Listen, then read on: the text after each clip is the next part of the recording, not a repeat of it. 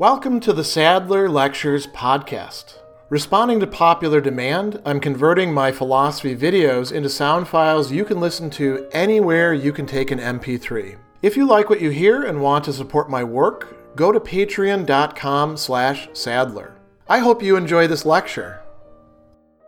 One of the key topics that Aristotle addresses again in Nicomachean Ethics, Book 10, is the value of pleasure. There were some people in ancient times, just as there are in our own times, who thought that pleasure was the good. That is, whatever is good is good because of that particular good. So we could call that the good with a capital G. Other people had different views of what makes something good. Aristotle, for example, sees all goods as in some way connected with eudaimonia or happiness. He is not going to accept the notion that pleasure is the good, although he certainly does concede that pleasure is a good. And what we're going to see him doing early on in Book 10 is what we call a dialectical examination of the various positions. He brings up several arguments for that position, namely that pleasure is the good. And then he brings up some counter arguments against that position, and he considers each of them in turn. And, and some of the arguments that he doesn't consider to be particularly good arguments are going to be balanced by, or attacked by, or critiqued by other arguments that he also doesn't consider to be particularly good arguments. There's something wrong with them. So let's look at each of these in turn. He talks about Eudoxus, who said all of these various points. Eudoxus argued that creatures all seek to obtain pleasure, so therefore it is the most desirable thing, and whatever is most desirable is the good. Aristotle thinks that there's something to this argument, but he's going to consider it a bit later. So, how the argument concludes is that because of the fact that all creatures move in the direction of the same thing, that is pleasure, that thing is the supreme good. That which is good for all and which all seek to obtain is the good with a capital G. So that's one argument. Another argument is that since pain is the object of avoidance for all things, everything insofar as it can feel pain tries to avoid pain, and we human beings, most of all, we have, you know, painkillers, all sorts of other things that we use, you know, compensations for pain. That means that since pleasure is the opposite of pain, pleasure must be the good. If pain is what is primarily bad, since everything tries to avoid it, pleasure must be the highest good. Another thing that he brings up is the fact that pleasure is chosen for its own sake. And Aristotle has this interesting little quip in there. If you ask somebody, hey, why are you engaging in that pleasant activity? And they say, for the pleasure involved. And then you say, yeah, but why do you want that pleasure involved? Isn't there something beyond the pleasure itself that the pleasure is leading to? If they look at you with sort of a blank stare, Aristotle says, well, that's a healthy individual. He doesn't talk in these terms, but we could imagine somebody in our own time who rations out to themselves, I'll only allow myself this amount of pleasure this day because, you know, I need a little bit of pleasure in order to not feel totally upset about things. This could be a Kantian. This could be somebody engaging in positive psychology. There's all sorts of ways in which we could frame this where pleasure itself becomes an instrumental good for something else. And Aristotle says that that's not really the case. Pleasure is indeed something that we do desire for its own sake. So maybe there's something to that argument. Another uh, issue that's brought up is that, this is an interesting argument as well, adding pleasure to some other good makes that good better. So, why would this be the case? Presumably, that would be the case precisely because pleasure is a kind of good that can be added to and therefore underlie all the other goods. You can increase the quantum of pleasure if we want to talk in uh, hedonistic or indeed in utilitarian terms about this sort of idea. So, each of these is an argument that's being made for the good being pleasure.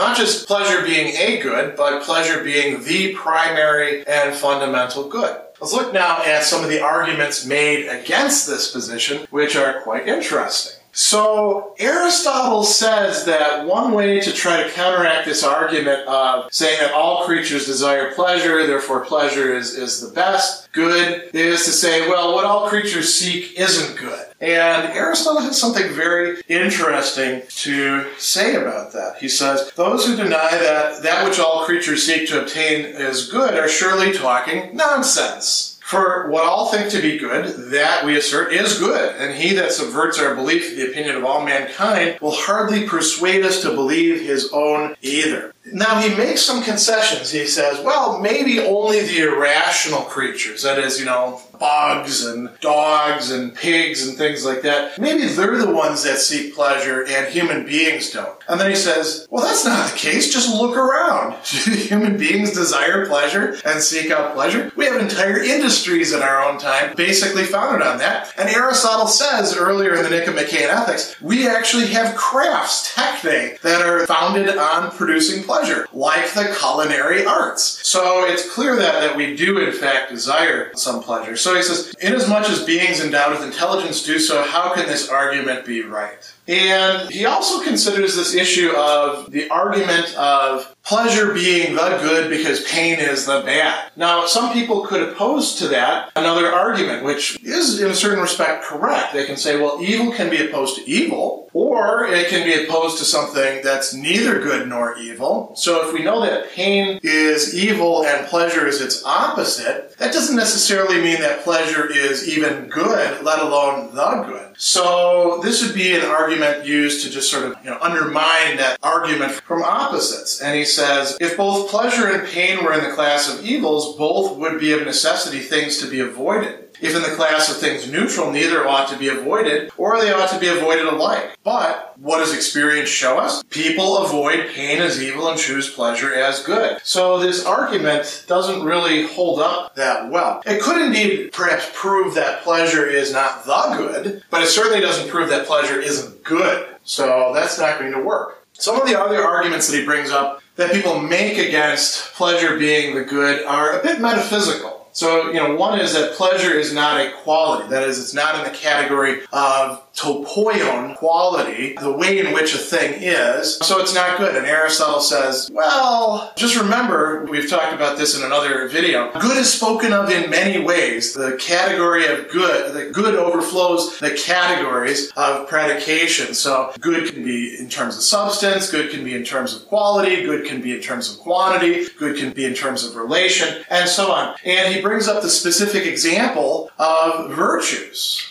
and says, well, they're good. Now, of course, he does consider virtues to be, in a certain respect, a, a quality, so there's a little bit of incoherence in that argument. Here's another very interesting argument. The good, and this is a metaphysical principle, is definite. That is, it has boundaries. It's not just whatever we want to make of it. Pleasure, on the other hand, has degrees. And Aristotle says, well, yes, the good is definite, but the good also admits of degrees as well one person can be more courageous than another person, and so courage admits of degrees. One person can be more just than another person, so justice admits of degrees, and courage and justice are forms of goodness. So this argument isn't going to work. He brings up another one as well, saying health is a good thing, but health itself admits of degrees. You can be closer to being sick, closer to being healthy. So that argument doesn't work very well either. Now we get to one that's very, very metaphysical. Pleasure is a motion or process of generation, and since no motion or process of generation is perfect, and the good with a capital G is perfect, pleasure cannot be the good. And Aristotle, I'm not going to go through the entire argument here. Aristotle says, well, your premise is incorrect here because pleasure is not a motion, a kinesis, and it's not a process of generation, a genesis. So you're starting with bad premises, and anything you're going to infer from that is not really going to follow. Where we get to the argument that Aristotle is willing to accept as a good argument against pleasure being the good is an older one that we see coming up in Plato. Some of these other ones have come up in Plato as well. That is the disreputability of certain pleasures.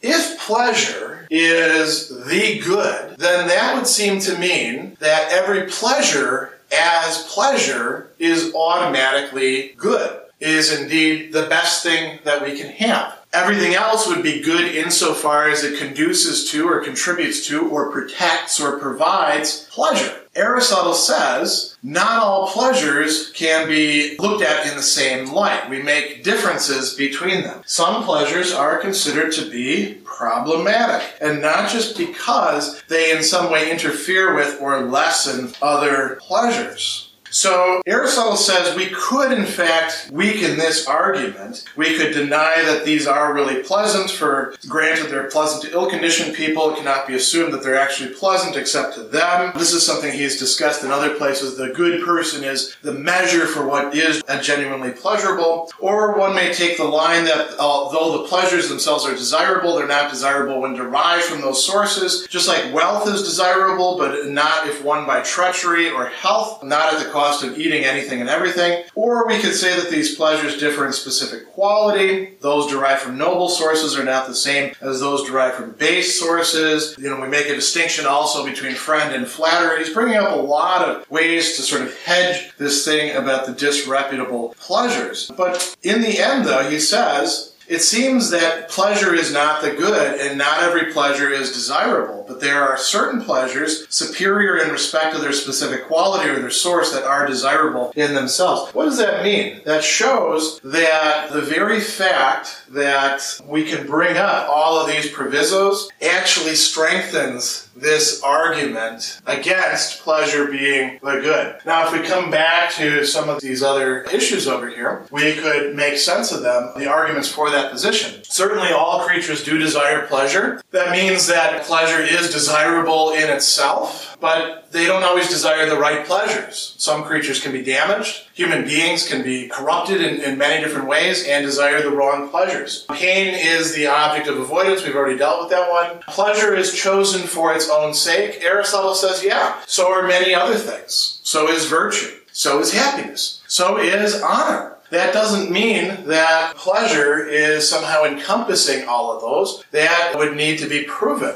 Adding pleasure to a good thing makes it better? Well, yes, but we could say the same thing about any other good thing. And as a matter of fact, the good is going to be so complete that adding pleasure to it is not going to make it better because the good will already be, you might say, complete in itself. So, what do we have here? The, the pleasure is not the good, but pleasure is a good among a multitude of different goods. Now, the question then is how do we understand pleasure in relation to these other goods?